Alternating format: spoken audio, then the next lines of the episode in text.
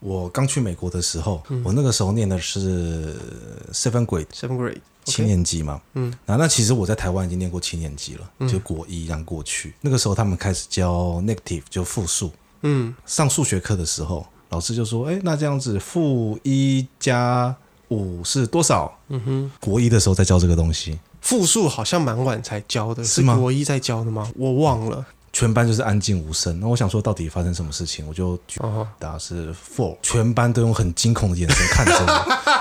我就说发生什么事情了？我说他们一想说，干这个亚干洲妈人的然比果较然是亚屌洲人。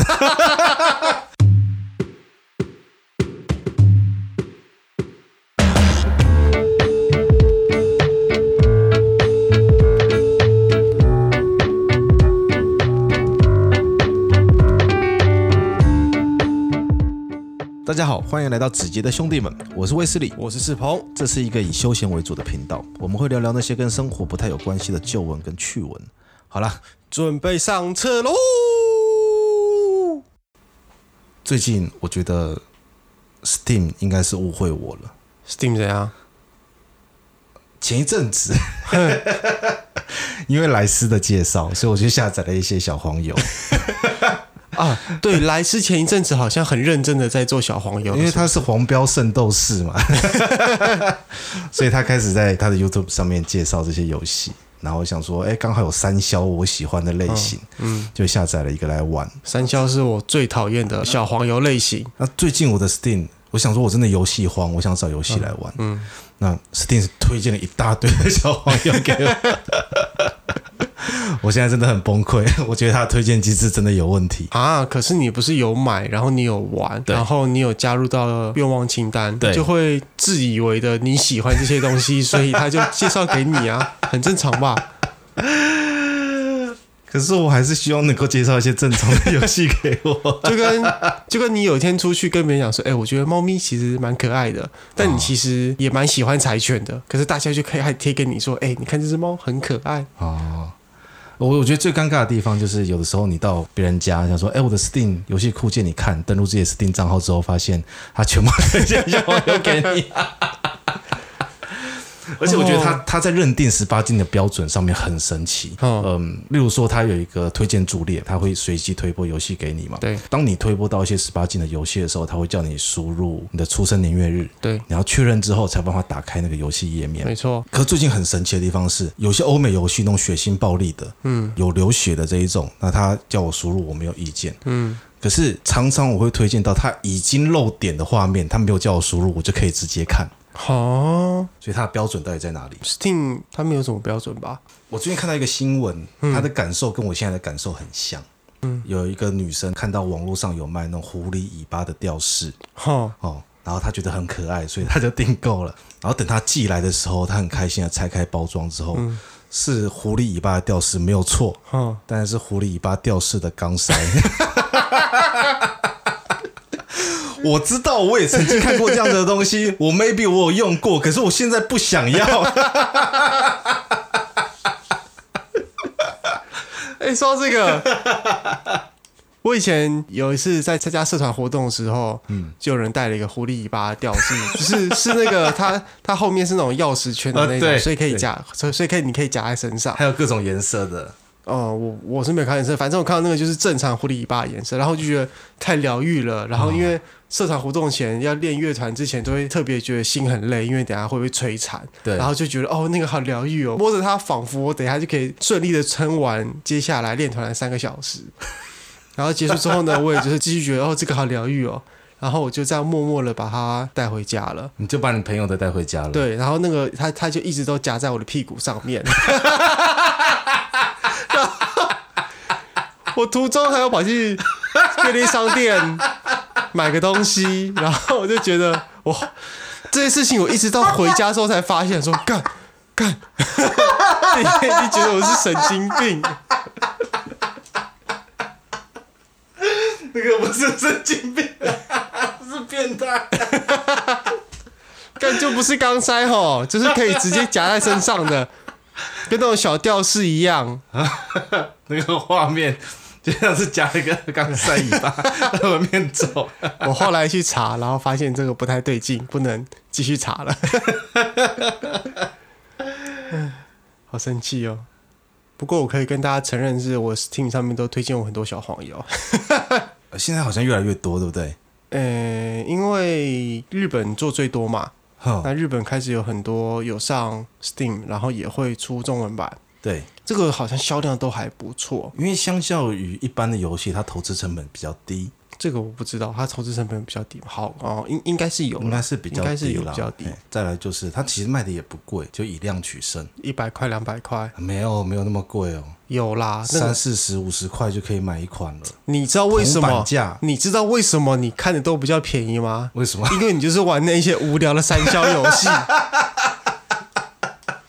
要玩就要玩那种 RPG 制作大师做的小黄油，好不好？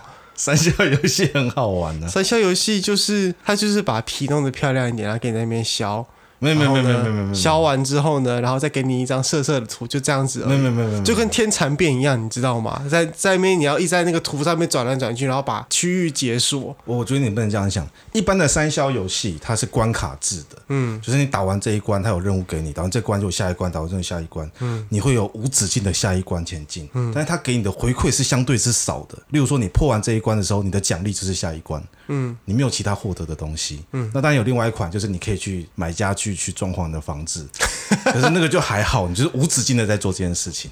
或者或者 但是是有三消小黄油不一样，三消小黄油不一样吗？它的回馈感很强。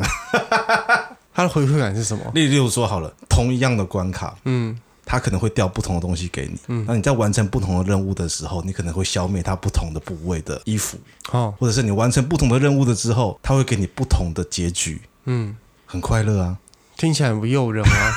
很诱人啊！ 听你起来你你想想看，它投资报酬率超高的，你三十九块钱你可以买一款完整的小黄油。可是问但题是，但是你玩一般的三消游戏，你三十九块钱只能买五颗星星而已，死掉就没了，可是问题就在于它没有代入感啊！没有啊代入感我追求的是一种代入的感觉，哦就是我要觉得我是游戏主角。哦，我们是比较属于快餐型的 教，哦，时间不够多，比较忙，是个成功的创业家。 快餐式性爱，我们时间比较少， 哎、所以我们没有办法用长时间的去培养这一段代入感，我们快速结束就下一关。听起来特别的难过。 为什么要讲这个？好了，我们其实要讲是前几集不是有讲说有个加油中学生社团蛮赞的 嘛，跳得好 快！哎跳得很快，我接是就是完全两个不搭嘎的题目， 哎，我们进入不同的世界。 好，一个一个是十八岁以后的事情，现在是十八岁以前的事情。哎，对对对，十八岁以前的事情我们尝试做了一个这个叫做社会实验也不算社会实验吧，就是做一个简单的发问， ，OK，我们就问说，我们中秋节回台北的时候，那有遇到小表弟，那小表弟他的成绩其实还不错，嗯，在台北都可以考上公立高中。还算是蛮厉害的，对，那他回去的时候突然说他想要考高职，而对且是公立高职，大家都蛮惊讶的。嗯，所以我们就想要上来问说，诶，家有中学生的爸爸妈妈们或者家长们，对于这件事情有什么看法？嗯，那我自己觉得蛮惊讶的是，不少人他们的立场是赞成的，本来以为说大部分会希望高中才是应该要走的路，因为他才会顺利升上大学。那可是高职最后好像就进入五专，或是现在叫科大，你选择不多。我想大概二十多年前会这样子想，可能两千年初也会这样子想。嗯，可是现在好像大家好像发现大学这么多了之后，大家就会开始说什么学历贬值啊，大学生没有用啊，嗯，所以大家好像就开始很紧张说。大学这里面教的这些知识是不是没有用的？大学教的知识是没有用的。对，哦，说到大，好我觉说得，我觉得，我觉得这个这个题目很好，我们等一下对聊。到我 没有说到大学这个知识没有用这件事情，我就觉得有点生气。 我要来讲，我要来讲。你先讲。前一阵子韩国瑜还非常非常那个如释中，是这样讲吗？如释中天，应该是事如中天啦。我们中文系的人最讨厌人家说你是中文系的，你这个也不 会。看我念中文，我不是念字典，好不好？就跟之前念社心系的时候，因为有一部分是心理系嘛，对，那大家就会说：“哦，你念心理系的，好那你是不是现在知道我心里在想什么？” 哦，干！我那个时候就就他问我说：“哎、你是不是知道我现在心里在想什么 对，？”我应该回答说：“你现在在想，我是不是知道你在想什么？” 是不是就完美解决了？ 大家都觉得念了心理系会变成通灵术一样， 天眼通，对啊，那为那那为什么这个世界上还会有鸡童呢？大家都去念心理学就好了。我觉得，如果说你觉得念了心理学就可以通灵的话，哈，那我觉得还不如去当宠物沟通师，哎，对耶，因为宠物沟通师超悬的啊。你没有办法去印证他讲的是错的啊、可是你也没有办法印证他讲的是对的啊、那就是啦。很神奇耶、啊，讲这个东西会不会很伤人啊？很伤人吗？比如说，真的有人相信这件事情，或者我们哪个听众就是宠物沟通师，那欢迎这位听众来跟我们接洽，我们家有一只猫，我很想知道它平常在想什么，我也想知 道。它是不是都觉得我们很低能？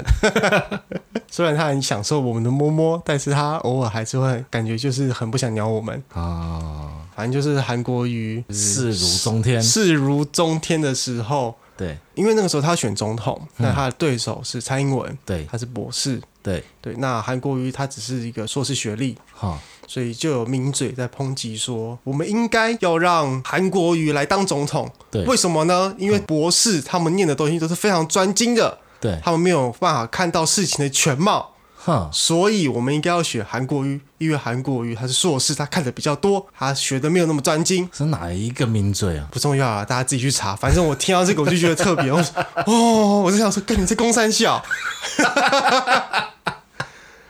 他说哈，那我不如大学毕业我就去选总统好了，不然这样好了吧？这样在台湾念的最多东西的哈，是高中生，哎，对他什么高方面都要高学？中生上知天文下知地理。啊，然后你问他国学常识，那个姓你要用什么大启、尊建什么之类的，他们全部都知道。哦，然后你问他三角函数，他也知道；微积分他也懂，感是不是很屌？好像真的是耶。那为什么不我们不找高中生来当总统？因为他懂最多。啊，这让我想到，我以前真的搞不清楚收件人到底要写收还是断记 还是写什么东西，最后我放弃了，我现在一并都写收，这个好像是常这识，好像只有高中生才知道，是不是？国文老师也知道。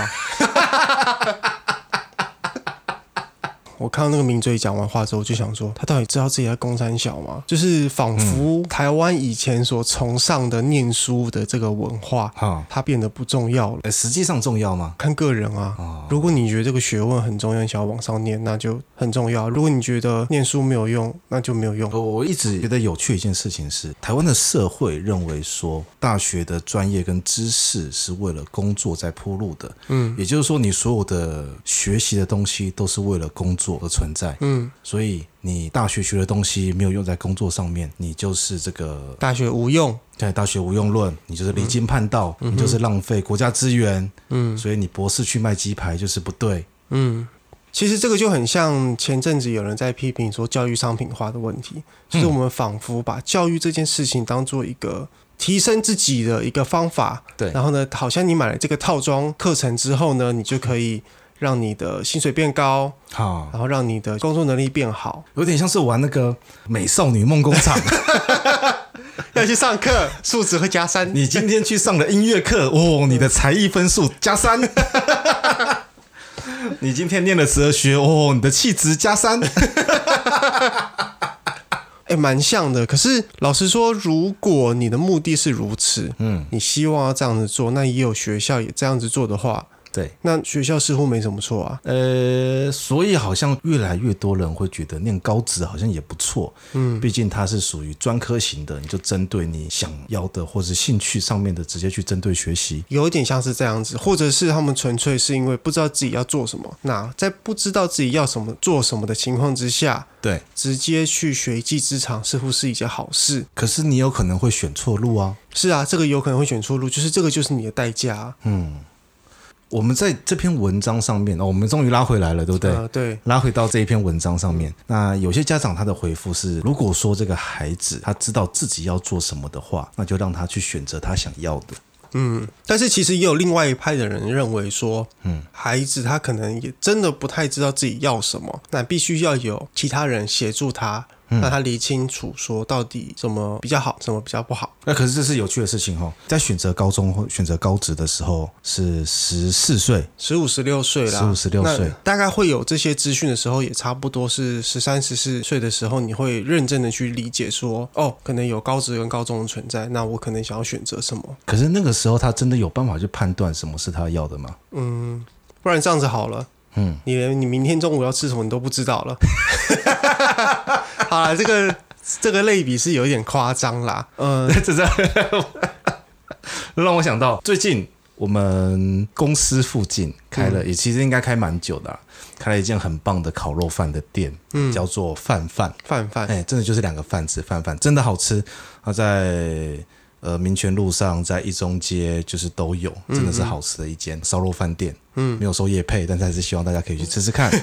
那一中街的我觉得特别好吃。嗯，但是最近我们因为真的是很懒，上班也很忙，然后我们就没有时间说晚上准备晚餐或之类的，我们就一并都叫 Uber，嗯，叫 Uber 送过来。所以你也是那个月收入多少多少钱， 叫一单五百块也毫不担心的那一些没有人没有，嘛可是你算算看啊，因为我们现在两个人住外 面，嗯，那我们有两种选择，一种是外卖，一嗯种是自己煮。可是以现在食材的价格来说，因为两个人真的很难煮，你可能煮一煮就煮超过这个量，嗯，其实你每一餐煮的食材成本其实已经超过你买一份便当的钱了。嗯，对，那最后选择就想说，那不如叫外卖，而且我买了他的订阅制之后，他的外送就不用钱，所以还蛮不错的。好，那总之我订了饭饭来，呃，我就跟他讲说，你就帮我们送到我们柜台就好，给我们柜台放着，柜台就会拿给我。刚好那个时候柜台很忙，嗯，然后柜台就在前一组接待客人，轮到他的时候，那个 Uber E，嗯，就跟他说，哎、你们的饭饭来喽。然后柜台想说，啊，你在装什么可爱？ 饭饭就饭什么 饭饭？哦，很可爱呢。 你们的范范来喽，范范范玮琪，重点是，真的是那个车手还是超级重的大叔， 真的那么大只装什么可爱？很可爱。哦，我们为什么会扯到这我为边什么来没？有讲到这边来？大学无用论，他们知不知道自己要选择的是什么？因为我们连自己嗯明天的午餐要是吃什什么都不知。道。 对啊，所以这个就我自己觉得就很吃家长的知识啦。他们对于就是高中、高中或高职之间的差异是什么？嗯，究竟要选哪一个好，可是这个选择最后是决定在家长身上还是在学生身上？很难说。这件事情很难说。因为家长就说你现在恨我， 但是你以后会感谢 我，这一句话你讲的特别真诚， 是不是以前很常听到？超惨。 就像是你们是我带过最差的一届， 同等级的。 这个这个让我想到我在当兵的时候，那个长官大喊：“洞洞六五 T 是我当过最烂的新兵。”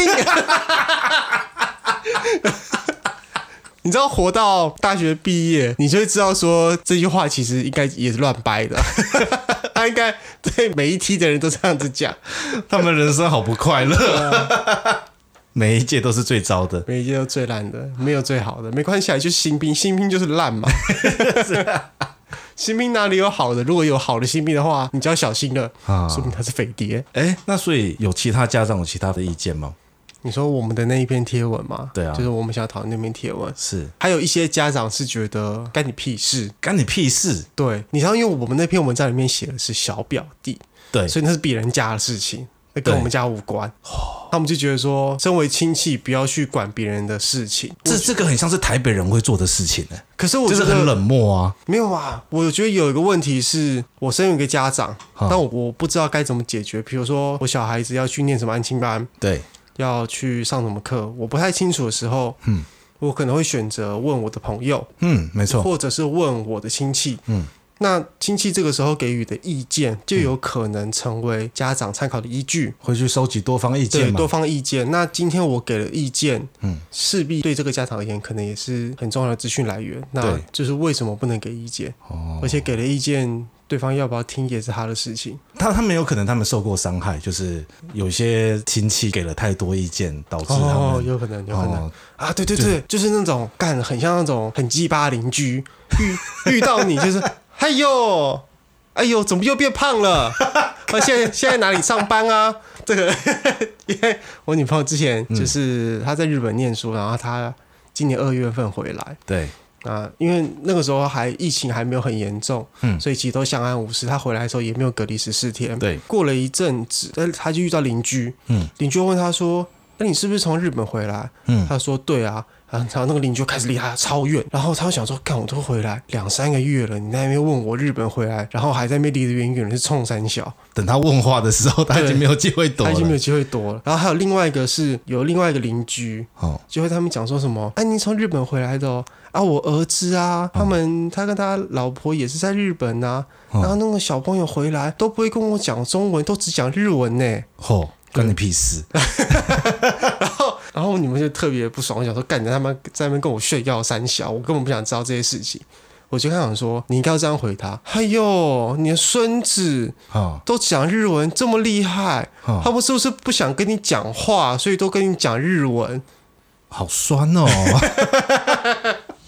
好凶哦！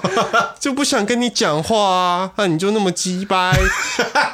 那我在你面前，我讲日文你听不懂，你也不能对我怎样。我就假装你你讲中文我也听不这懂这。种八婆得到这样的资讯之后，她就会删减掉。她曾经跟你讲说别人小孩讲日文的这件事嗯情，她会跟她的朋友讲，或跟你的爸妈讲说：“哎呦，真的很没有礼貌哎， 说我很鸡巴，我哪有鸡巴？” 也也是前一阵子，我老婆回到高雄老家，然后她的亲戚，他们一个不是很喜欢的亲戚，然后就很八卦嘛，就问说：“哎、你现在在哪里呀、在哪里工作啊？在做什么？在忙什么啊这个说是八卦，我觉得还好，因为这个就是平常不认识的人？”哈，他们的想要开启话题的起手式，他们都会牵扯一个跟自己很没有关系的人，就是这个是起手式啊。他我的邻居的小儿子啊，哎呦，他现在是念清华大学耶，哦，那他准备要去这个台积电上班了，嗯哦，表现的很好哎，他干你屁 事？他们就是靠别人的成就来成就自己的虚荣心。拿别人的成就来成就自己，嗯，哦，好悲伤的故事哦。好，你有讲故事了吗？啊没有没有，没有你不觉得他们之所以会这样子做，是因为他们没什么好说的了？嗯，他们自己本身没什么好说的，所以只好拿别人的成就来讲。哎，我周遭是这样子的人，嗯，或是因为这样子，他很值得骄傲。是啦，有时候会觉得说，比如说我今天决定我想要养小孩， OK，就是我今天想要生小孩，对，那我会不小心的嗯，把小孩变成我的所有，我的世界是绕着小孩所打转的。嗯，比如说我今天晚上我想要去上画画课，对，哦，可是不行，我的小朋友势必要有人照顾，我找不到人来照顾他。我今天晚上想要出去看电影，嗯，就没办法，家里有人要顾。而啊这好像就是一种生命的传承啊，你必须承担这些事情啊，你必须是养养到他国小、国中之后，你才会比较放松一点。嗯，对，一生就是十二年的事情，所以有人跟我说过，就是如果你要领养小孩的话，最好领养那种六岁上小学的。为什么不自己生？因为最麻烦的时期已经过了，你不用怕把屎把尿，就跟养猫一样，你知道吗？哦大家会说什么？这只猫三个月大了，对，它会用猫砂，哦你就不用再训练它用猫砂了。因为小时候你每 每每三个小时要喂它喝奶一次，对，还要把啊还屎要把训练尿的它，对对嗯对对对，就跟养猫一样。啊，它可能会不亲你啊。像布丁，布丁就是长大之后才到我们家来，所以它根本就跟我们全家人都不亲，它只跟子杰亲而已。还好啦，那个是因为布丁就是一只专情的猫啊。对啊，你就要把它想成邓丽君的那首歌《我只在乎你》。 那我觉得讲了这么多，我们来念几则有趣的留言好了。好啊，好，有一个人会说，会进一步的问他自己的生涯规划与就读高职的理由何在？好、如果他自己的规划是实际的，对。我就可以很好。那如果说他的规划是不实际的呢？你那是就给我回去念高中， 是这样子吗？所以喽，所以喽，现在就变成今天你念高中不需要任何理由，嗯可是你念高职要有理由，你要说服我为什么你要念高职？那为什么我们会有这样子的差别待遇？为什么？今天念高中根本没有人会反对啊！哦，我好念高中，念高因中为，它是一个最安稳的道路，最安稳的道路吗？也没有吧，它是一个最对危险的道路吧？大家就会是吗像说，呃，你这样念高中又没有一技之长，别人念高职比你早三年开始训练，你嗯高中毕业可以干嘛？可是高中毕业知道三角函数啊，讲的好像高职毕业不会一样，我们三 三角函数比你们早一个学期教，好不好？在公三小，我哦那电子科在那边跟你算那个什么交流电的时候，就要跟你用三角函数了，在那边算哦，晒头晒真的假的？ 真的啊，还比你欸 早学。这这让我想到我我们这次去宜兰度假，跟整个家庭去度假，那个算是小侄子，嗯，我的小侄子有一起来玩，但是他要写作业，嗯，我就想说，那我就陪他写作业吧。小智多大？他现在小五小六，小五、小六。小五小哎，六。是你之前买礼物，就是说他成绩很好，就再送给他礼物的那一个吗？如果说他考试有考好的话，就送给他的那一个。可是你那个礼物是不是买一阵子，他还没考试 啊，不还是没考试吗？还没考试，我先买了。等段考完之后，他考试考得不错，就送给他。嗯，他妈妈有安排他去安亲班。嗯，他除了自己正常的学校的功课之外，嗯，安亲班也有给他功课。啊那他们的功课属于超前部署，哎，就跟我们的政府一样。 哎，我们的课外的教育一直以来都是超前部署，仿佛这样会变得比较聪明，哎，其实也没有。他拿出来的作业，我看的时候，呃，数学，哎，是我最弱的那个地 方。那数学他已经在因式分解了，看到题目的时候，我吓坏了。哦，到底什么是因式分解？可能看到那个式子你会写，但是看到因式分解这四个字没就有没有吓没有，到了。我我完全不会， 十字教程我也不知道什么东西，我还是嘿，你等我一下，我先查一下，手机拿起来， 哦，这个要用十字教程，那十字教程怎么算？我们都离那个时候太远。我去问了之后，他说他这个东西好像是现在国三好，国三因式因式分解是国三哦。九年级还是八年级时候的事情，嗯但他现在才小五小六而已，他已经在学这样子的东西了。这个就是啊，家长觉得要超前部署，然后觉得这样小孩会变得比较聪明，但是也没有。就跟哦智力测验，你觉得对智力测验应该是一个蛮稳定的测验吧？它会测说，哎，你现在多聪明。对，可是智力测验可以补习哦，我是可以补习的哦，它哦，可以补习。它的题目有一个规律。嗯，我之前有看一本书，他讲说有人们想要证明说世界是在进步的，对，他就拿以前的智力测验的分数，嗯，跟现在智力测验的分数，以往就是这样子来比较，对发现哎、诶其实是有增长的。对，他说哎、诶所以这个代表说人的智慧是有在前进人的，人的社会是有在前进的，因为我们的智力其实是平均是越来越高的。对，但是他举了一个反嗯例，他说智力测验其实不会去测你说，今天我要出去打猎，嗯，我拿了一把弓箭，嗯，我要射中我的猎物，嗯，我需要怎么样子身体的动作，然后让我可以成功射到猎物。他是智力测验啊，他他不考这个，对，对，可是这个不是智力吗？这个是体力，没有，这不是体力，是你你要你弓都拉不开，不就是体力 吗？就是你必须要去协调，对，然后呢，你要知道说哦，这个角度啪就可以中了。哦，可是这东西不是经验吗？它也可以是智力的一种啊，它为什么不是智力？我记得我那个时候的智力测验考的是空间的观念，嗯，然后还有逻辑，例如说 A、B 跟 D 是这个东西，所以嗯 C 是什所以么？是哦哦，哦，类似这样子。智力测验它其实是测验的是一种你从文化跟学习累积而来的东西。文化跟学习，对，一加一等于二，对，这个其实是人类的文化它不是所学习。产生的东西，我们借由学习而得知的。 OK，智力测验考的是科学，好，你掌握越多科学的逻辑跟知识，你就可以在智力测验上面表现得更好。所以它是取决于你学习了多少东西，而不是你实际真的有多聪明。智力测验这个事情，它可能不是在测验说你此时此刻你的等级多高，它可能只是测你现在知道了什么东西。因为你学习的比较久，这些东西你学的比较久，你比较了解它怎么运作的。嗯，像是智力测验中可能会提到说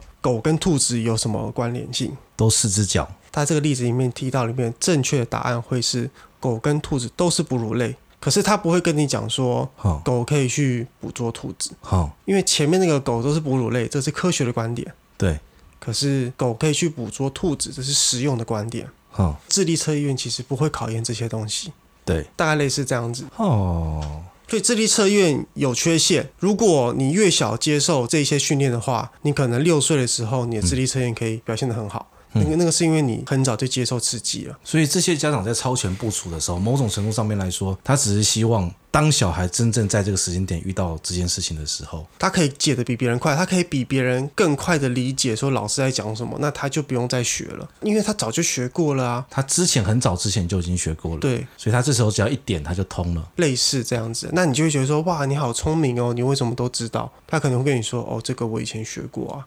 嗯，大概类似这样子。你想想看，我们真的在做一些研究的时候，嗯，这种东西是派不上用场的耶，嗯，就是你根本没有办法去超前部署所谓的知识的这种东西。 这这就让我想到，其实很多家长很担心他的小孩进展的速度比别人慢。嗯，以家有中学生里面的贴文来说好 了，哎、家有中学真的很好看， 推荐大家看一下。我觉得大家看完之后可以想象一下，说自己以后如果有小孩的话，啊，那你要怎么样对你自己的小孩？不是说里面家长表现的观点是错的，或者是说他们会太激动、太紧张，没有，其实我觉得那都是正常的反应，因为大部分的家长都是第一次当家长，对，你也是第一次生小孩，你们都是第一次，这个东西没有办法传承啊。嗯，你有办法去教，但是你遇到的时候，你就是第一次遇到，嗯，所以你会紧张，这个是很理所当然的，所以你会去参考别人的意见，嗯，那家长就会问说，哎，我的小孩现在已经上国小一年级了，但是拼音还是不太会，但是他的同学都会了，嗯，那这样是不是有问题？嗯，我觉得这样子的孩子其实过得好辛苦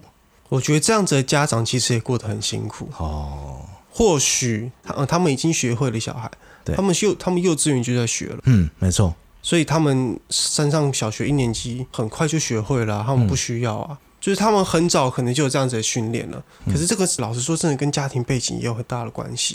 像是我女朋友的有一个朋友，嗯，他们家小孩哦我们现在是不是进入那种刚刚讲的那种别人的事情干你屁事？没有没有没有，大家参考一下彼此的经验嘛，对不 对？ 干你屁事！ 他一直讲。就是因为我觉得有意思，所以才、哦我所以所以我才跟你讲好啊、好好，你讲你讲。诶、他们家的小孩上了小学一年级之后，嗯，嗯，明显的不适应。明显的不适应。，对，他的不适应是因为他会的东西比现在小学一年级教的东西超出太多了。因为他们家有买那种很哦多教育性质的玩具，他可能可以进行，五六年级的东西他了。可能可以进行二位数乘二位数嚯、这样子的运算了。可是你现在要教他一加一等于二，他就上课很无聊啊，对，被他变成是他上课都在发呆，教的这些东西哎他我我我能够理解这种感觉。嗯，我刚去美国的时候，我那个时候念的是 seven grade seven grade 七 OK。年级嘛。嗯，然后那其实我在台湾已经念过七年级了，就国一这样过去。那个时候他们开始教 negative，就复数。嗯，上数学课的时候，老师就说：“哎、那这样子，负一加五是多少？”嗯哼，国一的时候在教这个东西，复数好像蛮晚才教的，是是吗国一在教的吗？我忘了。全班就是安静无声。那我想说，到底发生什么事情？我就举手回答是 four，、哦，全班都用很惊恐的眼神看着我。 我就说发生什么事情了？我 说他们就想说，干这个亚干洲妈人的果果然比较是亚屌洲， 人，妈的亚洲人数学才会好。对啊，哦哦，对啊，你想想看，因为你知道是因为你学过啊， 对就是我学过就是你提早接触过啊。嗯，回到我那个朋友的小孩，他就是他就是适应不来，他就是上课觉得好无聊。好，后来他妈妈就决定说，那就在家里自学好了，因为他们家也比较特殊，妈妈都在家里工作，可以不上学吗？可以不是强制义务教育吗？你要提计划。哦，要有计划就对，你可以以，因为现在反正就是大概二三十年前一直在吵教改嘛，对那其实有很多规则法规都有支持说你可以参加另类教育。对你有听过什么森林小学吗？呃，我能够理解字面上的意思，但是不知道他在干嘛。对，大概就是有这种不属于我们认知的常规教育里面的东西，你可以去开设这样子的学校。森那林小学的意思是说，他学森林里面的东西， 还是他在森林里面我不开知教道，室？就是森林小学这件事情超 超怪的，但是你可以，我那幻想 是，哦，他的教室是在树上， 然后上课的时候是爬绳子上 去，下课的时候还是像树荡屋像 像那个探险活宝阿宝跟老皮住的那个屋子一样。 然后每次下课的时候，呀，下课了，跳下 来。下课的时候大家都不用去抢那个荡秋千，因为每个人都有。这种另类教育，他们上课的课程可能跟教育部颁布的那个课纲没有关系， OK，他们就后来就决定自己提一个教育的计划，对，那跟一些妈妈们组成那个自学团体，自己来教自己的小孩。对，那他这样子不会有社交的问题吗？有有其他小孩啊，哦，就是等于自己开班自己教，对这自样己子开班自己教，不跟着我们的课纲走，他自己教育自己的小孩。他可能还是会教课纲上面有的东西，嗯对但是怎么教就不确定了。那显然他的小孩已经可以进行二二乘二的运算了，嗯，应该我们是不用担心他会不会进行三位数乘三位数的。那、哦，这个其实很考验家长的能力哦，对啊，家我长必须要有那样子的学术，才有办法这样子去带小孩。嗯，我觉得应该也是要有那种，他们也需要上一些课，对知道这些原理大概是怎么做的。嗯，因为老实说，小学的课程，嗯，应该大部分的成年人应该都会应付吧。这件事已经很有趣哈、这种事情最后都会取决于家长是不是有一定的社会地位，或是有不有钱。对你没有钱的时候，或者没有社会地位的时候，你是没有得选的。嗯，是啊，是啊，确实是这样子啊，这个就是另类教育啊。哦，统计学上面发现了一件事情，嗯，我们大部分的人类社会会有一个常态分布的曲线，嗯，非常高的人很少，非常低的人也很少，大部分的人都在中间。对，对，那他们显然就是处于那种不是中间的部分。所以与其去学会怎么样子取得更多的知识，嗯，不如先学会投胎。好难过哦。但是老实说，教育的意义就是在于，我们希望它是一个伟大的平衡器。不管你是哪个阶级进来的，不对管你的爸爸妈妈的职业是什么，我们对都希望教育是一个，你只要有意愿的话，嗯，你就可以往上爬的一个。这就像样子的科举东西制，度一样咯，又不太像。又不太像。科科举是考试，科举是考试的一个方法吧？对，那它跟教育应该没什么关系。应该是说你无论是什么样的阶级，你丢到这个地方之后，你都有机会对，去突破你现在的困境。就是只要你有意愿的话，那对你就会有这个办法可以找到适合你的方式，对，然后呢去突破你现在的困境。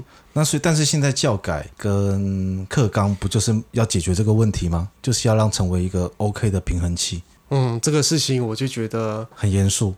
我不觉得严肃，可是我觉得大家都摆错地方了，大家都觉得我要改变制度，嘿，因为我们从以前到现在，我们其实看到更多的是我们试图去改变我们的教育制度。嗯，比如说以前是只考联考，对，一试定终身，对，那我们就把它改成我们可以多元入学，繁星计划，对，就是我们可以用其他的判断标准来就是升学。嗯，最近一零八课纲改，就是说我们希望大家都可以建立一个学习历程档案。你要申请大学的时候，嗯，你要去推甄的话，你也档案可以让你未来学校的教授看，嗯让他们去知道说，哎，你是一个怎么样子的人。可是它就变成衍生出为了这一个学习历程，特别去做这一份东西。对你讲到重点了，我觉得过去三十年的教育改革，我们改变了很多制度。对对，这这这些制度是好是坏，在某些地方可能是有用的。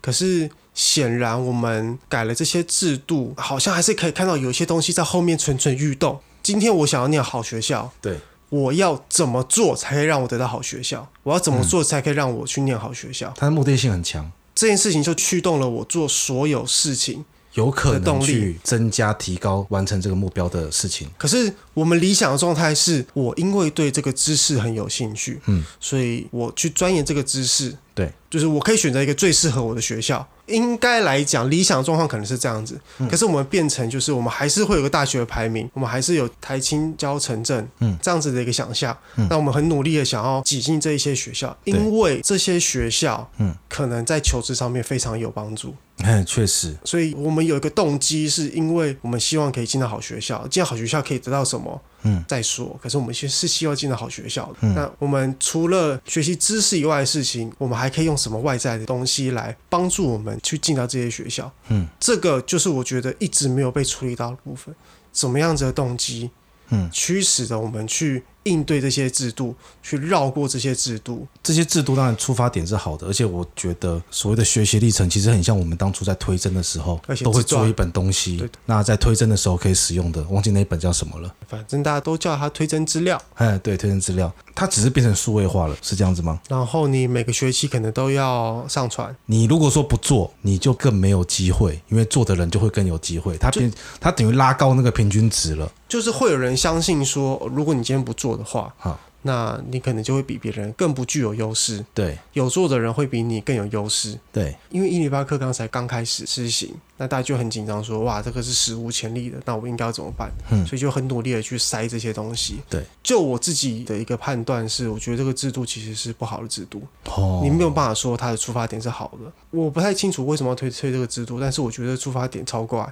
嗯无论怎么想，我都可以想到说，有人为了做这些事嗯情，所以去做这件事情。他不是说，哦，说，哎、我今天，哦，我对什么东西，我对一个营队很有兴趣，嗯，我对科学营很有兴趣，嗯，我去，我主动去参加这个科学营，嗯，反而是，哎呦，参加这个科学营对我以后升学很有效哦，那我去参加这个科学营好了。我不知道，我认为他的出发点可能是有些人他可能在学术上面、呃学科上面分数并不理想，嗯但他其他地方有兴趣，而且参与了很多的经验，也有表现不错的成绩。嗯，那所以他在做这些事情上面，他应该要去 balance 掉，让他有机会去上他喜欢的科系。嗯，但是最终的结果就会变成，当大家都做的时候，你不做，你就更没有机会。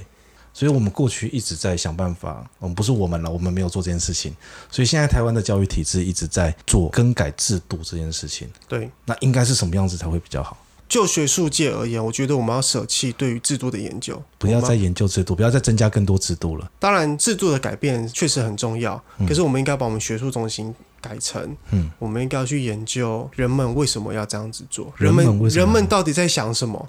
我可以理解说，有时候我们比如说家里的摆设，东西没有地方摆的时候，你的东西可能就会乱丢。对，你的钥匙，你可能进门之后没有一个圆盘，让你把钥匙放在那边，嗯，你可能钥匙就乱丢，之后你就找不到，嗯所以今天我们摆了一个圆盘在那边，让你诶清楚的表示说，你可以把你钥匙放这边，你进门啪放一下就好了，嗯，这种改变是很有效的，嗯，没错，这个我会认为是一个制度的改变，嗯机制改变了，那你的行为也随之改变。对，这个是一个出发点。针对制度的改革，大概也是这样子想。我们希望用制度来改变人的行为，好，可是我们的经验告诉我们，制度没有办法改变人的行为。就教育层面而言，这件事情是这样子的，哦，所以我们才应该要把我们研究的重心转到人的动机上面。这是应该要来研究哲学问题。这个跟哲学没什么关系啊，这个就是研究动机而已。我觉得没有必要讲的这个好像是什么哦，华人或是儒教的一个这样子思想传承，这个这个不重要啦。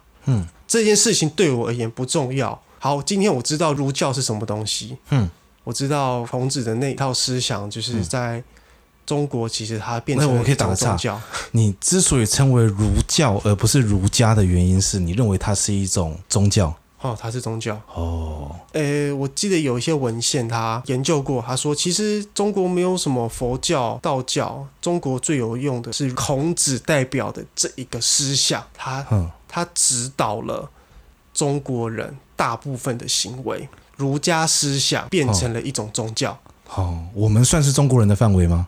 啊、算，因为我们共享这个哦，这个思想体系啊，我觉得这个问题好像有点没有啦，那个族群认同跟你的那个思想体系，那个是可以分开来讨论的。哦，所以我对们啊讲的是整个整个华人社会共享的一个行动的一个逻辑。嗯那我觉得以历史的角度来看，过去三十年，嗯，我们尝试了在制度上面进行一些改变。嗯，就这样讲好了，补习班没有减少，补习班还是很多，越来越多，越来越多我不知道，可是显然补习班没有减少。显然家长会认为正统的教育应该出现在补习班。我们又要讲相声了，这个，嗯， 可补是是家长就像就是觉得啊，他觉得就是要上补习班来做超前部署，才有办法跟上学校的进度。或者是要参加补习班，我在升学考试才有帮助。他会觉得学校的教育没有那么的好。嗯，有可能。好，所以，我们不妨把研究的重心改到我们去研究人们的动机。嗯，动机在职场这些哲学议题，我觉得这个不是我的关怀的重点，所以我觉得它不重要了。但可能有人觉得它很重要。但是至于这些哲学的，像我刚才讲儒教对，怎么指导人们的行为好这件事情，我没什么兴趣。 ，OK，所以我们就开始来做了这件事情。我们跑到教中学生里面，发了这篇贴文，我们 终于又抓回来没错，了。太棒了！ 没错，所以我们做了这个社会实验啊，那我们就拿了这个世鹏自己亲身的经验，只是把它套到小表弟的身上，然后来问说家长们现在现在的家长们对于现在的看法是什么？嘿，对，没错。其实我们刚刚讲那个故事啊，是我自己亲身的经验。 对，因为世鹏也是念国中，然后念的也不错，啊，在选择要升高职还是高中的时候，因为我们两个哥哥都是念高中，对，但是你们是属于成绩比较差的，比较差的，你们念都是私立高中，你们连公立高中都碰不到。你们要念公立高中，唯一的办法就是去基隆。 好伤心啊！哎、我刚刚讲都是有凭有据的、哦。 对，是真的，是真的 啊，对对，虽然虽然说它听起来有点那么一点的政治不正确，可是好啦，这个就是事实。但是世鹏可以选择，那他对我有选择，我可以选择高公立高中或是公立高职。对那我后来选择了公立高职，对那我们就用这个故事去发想。哎、我其实没有想到这一这一点，我只想说，哎、呦，你这故事写的还蛮不错的，但是我没有想说你是因为用嗯因为你当初叫我发这篇文的时候，我就想说你干嘛讲你自己的事 情， 然后所以我就套一套，就说嗯，啊好，那反正是讲我弟嗯吧，套在小表弟身上讲就好啦。好像是耶我那个时候叫你 发这篇文的时候，我完全忘记这件事情了。啊，你忘记你是念高职了。嗯呃对，有时候还真的会忘记这件事情。那当然，最后念了高职之后，你在我在即将毕业的时候，又决定要回去考 因。为我在我在高二的时候就决定说，我不要继续念电子了，因为我觉得我以后好像就是所谓的九九六，哦在中国那边是福报啦，九九六福报，哦， 然后就觉所得所谓的九九六就是早上九点到晚上九点，一周工作六天。对，然哎后就是我在大陆时候的工作的时间。哎现在这个是在中国被揶揄的东西，哦，没有，我之前是七九六七九六啊，更猛。 好赞哦。 这故事告诉我们，人蹲的越低，跳的 越高，是这样子吗？ 对，这个是成功人士的经验。没有，不是，你不要害人家然。后呢，这个是没有办法被复制的，所以你听听就好。 哎、之前有曾经聊过一点，那还有很多，那有有机会未来再聊这件事。哎、我其实 我的动机超不纯的。啊，你动机是什我么？那个那个时候，你不是也很喜欢看那我个？知道了，你不会是因为科大都是男生，所以不想去念呃不是不是不是，啊我是因为那个时候我们不是一直在看那个《Lie to Me》的那一部电视剧，对，Lie to me，我觉得我就对于心理学非常着迷，对我就觉得这个好屌，好、然后我就决定说，但它是一部很有趣的美国影集，他中文叫做《别对我撒谎》，英文叫做《Lie to Me 没有啦，他好像叫《谎言终结者》啦，》啊，反正就有很多种翻译。然后他在公视有播过， 《Lie to Me》的主角是这个 Tim Rose，讲名字可能不知道，他是演《海上钢琴师》的那个主角。哎，对对对对对，那他这部剧情是讲说有一个人，他叫做 Doctor Lyman，他是一个心理学专家，对，那他其实主要的研究是用透过人的面部的细微的表情，对来判断他是不是说谎。没错，有兴趣的人，光去看他第一季的第一集的刚开头十五分钟，你就会马上迷上他，可是这部剧很可惜的是，它播了两季还是三季，就被就腰斩了。就被腰斩了。因为他后面讲不出太多东西，因为会重复。哦，会重复哎、。他的哦，编剧可能江郎才尽之类的。或者是他想要讲很久，可是他没有意识到，就是他没有办法说太多事情。哦，他又不像科幻片，如果他觉得发现你掰不下去了，他就想办法再搞一个新设定， 就没问题了。 就跟就跟猎人一样， 你不觉得吗？猎人在那边考试之前就觉得好像没差没有，没有，我我觉得猎人的问题不是这个，我觉得猎人的问题只是富坚想要转行当小说家。没有猎人，我觉得在执照考试之前嗯，就好像觉得，哎呦，好像大家都蛮厉害的。猎人执照结束之后，发现，棒，给你一个念能力，说，哦，干，这个太酷了吧？。对，然后念能力之后，你就发现，然然后后念念能力就是把啾啾的那一套再变化一下，好变是成一吧种替身。不是吧？有一种说法就是啾啾的是所有各种漫画的始祖，所谓替身这件事情。嗯，你不要否哎定呦啾啾迷会生气哦没。有，没有我我觉得啾啾很 赞，我我有我我虽然说没看完啾啾，但我觉得啾啾很有够好笑。贪婪之岛》的时候，他又玩了一个新的设定，叫做卡牌。嗯啊，看他是卡牌游戏之主哦，那卡牌这个又吸引了一群热爱卡牌的人。最后又进到蚁王，我觉得蚁王反而是没有那么多创新，但是故事很感人。我觉得他在影射一些事情了。蚁王结束之后就是猎人协会的会长选举嘛，那边就开始写小说了，那边超莫名其妙。对，因为他不想画画了。选举结束之后就要前进黑暗大陆了， 对，真是不知道库拉皮卡什么时候可以下船。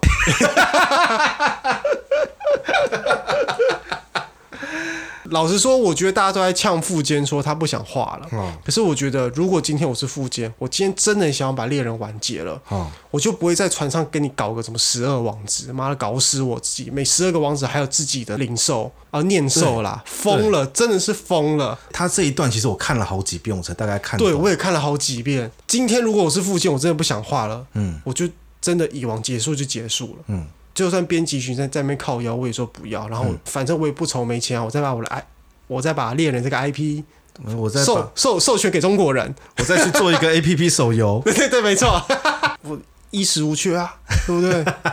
所以我觉得富坚很想画，可他可能真的累了，所以他不是真的想当小说家，呃，我不知道啦，可能想要当综 合。所以 可能都想当。他到底有哪一些漫画是真正好好完结的？他连悠悠白书都是没有好好完结，对啊，不是吗右白书就是他不想画了，就是马上哦，说到这个就很气。 对最最后最后，但是魔界之主也不给我画， 妈的就直接就说就打完喽。反正我们刚刚要讲哪但里？要是我接到叶配的话，刚好最近要出右白书的手啊，真游。的吗？哦，前哎、我前一阵子才有玩猎人的手游，然后我觉得他说有诚意算还不错，但有没有诚意我也好像也不那么有诚意。最近右白书要准备推他新的游戏，叫《右白书 ban 零玩》。 ban 零完，嗯，我为什么会刚好讲到这个你东说西把？朋友 ban 不见的那个 ban 吗？不是， 我们是很有叶配潜质的，所以请厂商快来找我们叶配。 你看，我们都可以带到你的东西。我们会认真玩，然后讲一下我们的评论。 我为什么会讲到这边？零玩，我我为什么会讲到这一边？好难过。哦我们到底，我们其实是想要讲家长我们不是想要讲很严肃的话题吗？对啊，关于社会实验这件事情，对，关于关于我们社会实验。总之那个时候我就看了《Lie to Me》这部剧，然后就对心理学很有兴趣。哈，然后我又觉得说啊，年检这个以后好像都是九九六，对就是以后要就是爆肝啊，我觉得这样的生活我不喜欢，嗯所以我就决定继续念这一科。可是我想要考大学，嗯考就是考学测，哈，就是进普通大学念，而不是科技大学。对，我也没有想要转学，就继续把我的电子科念完。嗯后来就考学测，嗯考了一个不怎么样的分数，嗯，然后就去世新念书了。啊，等一下，啊，你没有考职考吗？我我我没有考职考啊，我考学测就上了啊、好哦， 干好烦哦！ 我明明就念普通高中，但是我学车没没有上。没有啦，因为那个时候世新就是我是备取排超后面，我备二十七， 哦，然后我还是备上了，为什么？因为应该没有人想 念吧。对啊，世新最有名的还是广电啊，那个对什么社会心理学系，反而是比较少见的。对，这个系全台湾也只有世新有。所以其实这个话题对你个人来说，你讲起来算是比较有公信力的，因为你就是身历在其中，你自己去选择了你要什么。对我自己去选择我要什么，虽然虽然说有些因素大家可能听起来觉得莫名其妙，但是我觉得人生的不是不是莫名其妙的因素是什么？比如说我看了一部很好看的电视剧，然后就决定要转考。没有啊，这个这个很正常啊。就像我之所以会念中文系，是因为我看了张曼娟的一本小说，就在《海水正蓝》嗯，所以我就决定去念中文系了，哦，就这样子而已啊。好像也是哈、哦就是就是某一个东西感动到了你，对然后就觉得说哦，往这个地方发展好像是一个蛮不错的选择选择，然后你就去做了。你那个时候也不会想到太多的后果或是怎么样子。没错，对啊，就跟我们发的那篇文下面有些家长就会讲说，你一定要跟孩子好好分析，嗯，什么是好的，什么是坏的。那你现在的条件是什么？可是有时候我们更多的是我们做一个选择，我们有强烈的欲望要去做这件事情，然后呢，我们根本没有要考虑它的后果。这个后果对我而言是不需要的，在那个年纪来说是不需要去想后果的。在那个年纪来说是不需要想后果。你在那个年纪的时候，在有在考虑后果这件事情吗？那个年纪，你最大的本钱就是年轻，做错事你还有机会改。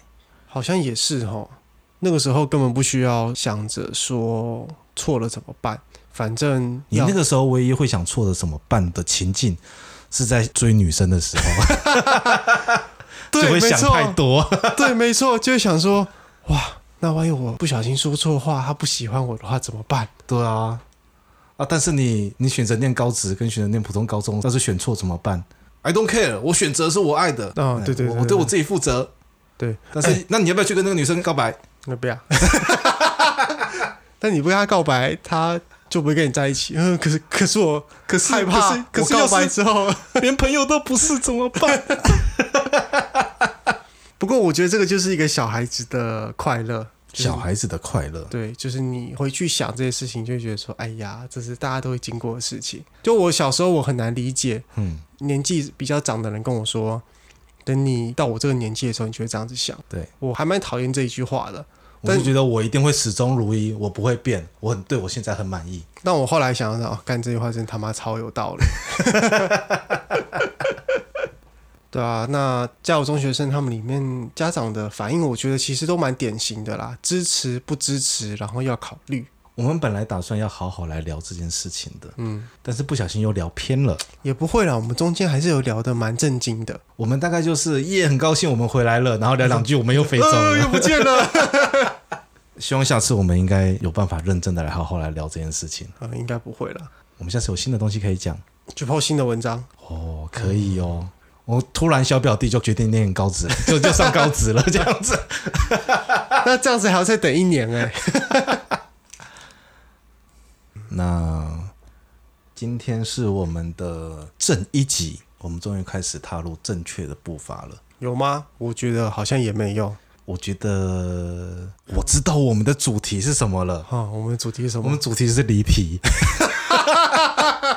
不行啦，这样到时候就跟什么，你知道说跟视网膜跟星期天一样，就会有人来抨击我们，啊说什么什么叫做没有主题的聊天？我觉得不会，你觉得不会哎，因为他们是自带流量的名人，我们是 nobody， ？Nobody。哎，嗯但是没有我没有人会来抨击我们。好啦，好像也是。那我觉得这个事情，我觉得大家可以好好再想一下，就是关于高中高职，人家或是只是想要轻轻松松来听个 podcast，你还留功课给人家，对啊，我觉得要留功课给你们啊。这个世界没有大家想象的那么轻松，好不好？ 各位，听完这集之后，每一个人给我写一千字的心得报告，我的后台都看得到，好不好？大家记得写，交给我。那写太烂我会退，不能复制贴上。我们好不容易累积的这些观众， 马上就消失了。你以为复制贴上我不会发现是不是？太天真了。又得奖了。中山大学终于，嗯、不是终于，反正就是中山大学把李梅珍的硕士学位给撤销了。对那这个本来是预期之中的事情啊，他整篇文章都是抄的啊，啊，对啊，他要抄就抄九十趴嘛，不是啊，他 就不管怎么样，他抄了就是抄了，对这件事情就是学术抄袭，对对于学术界而言，这是不能犯的错误。对，这个不是说什么啊，好啦，你可能就是小事，你再解释一下就没有问题了。嗯这是大忌。对所有的学术伦理，你的训都不允练许一这种事情定都会发生跟你讲说不准抄袭。抄袭这件事情是最严重的，没有任何过错比。好啦，有啦，造假也很严重，抄袭跟造假都是两件最严重的事情。嗯，没有任何借口或是理由可以完美的去为你做这两件事情找一个很好的台理阶由下，然后然后呢，然后然后呢去免除掉你的责任，嗯。这个这个是没有办法的。可是李梅珍似乎不太开心呢、哈，他好像写了三百多个字抨击这件事情，有没有比他写论文的字还要 多？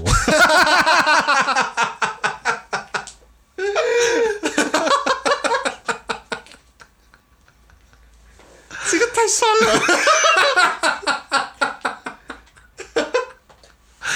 好了，我们今天就到这样子就结束了，再讲下去会被讨 厌。不会啦，那好啦，我们这集就到这里结束好了。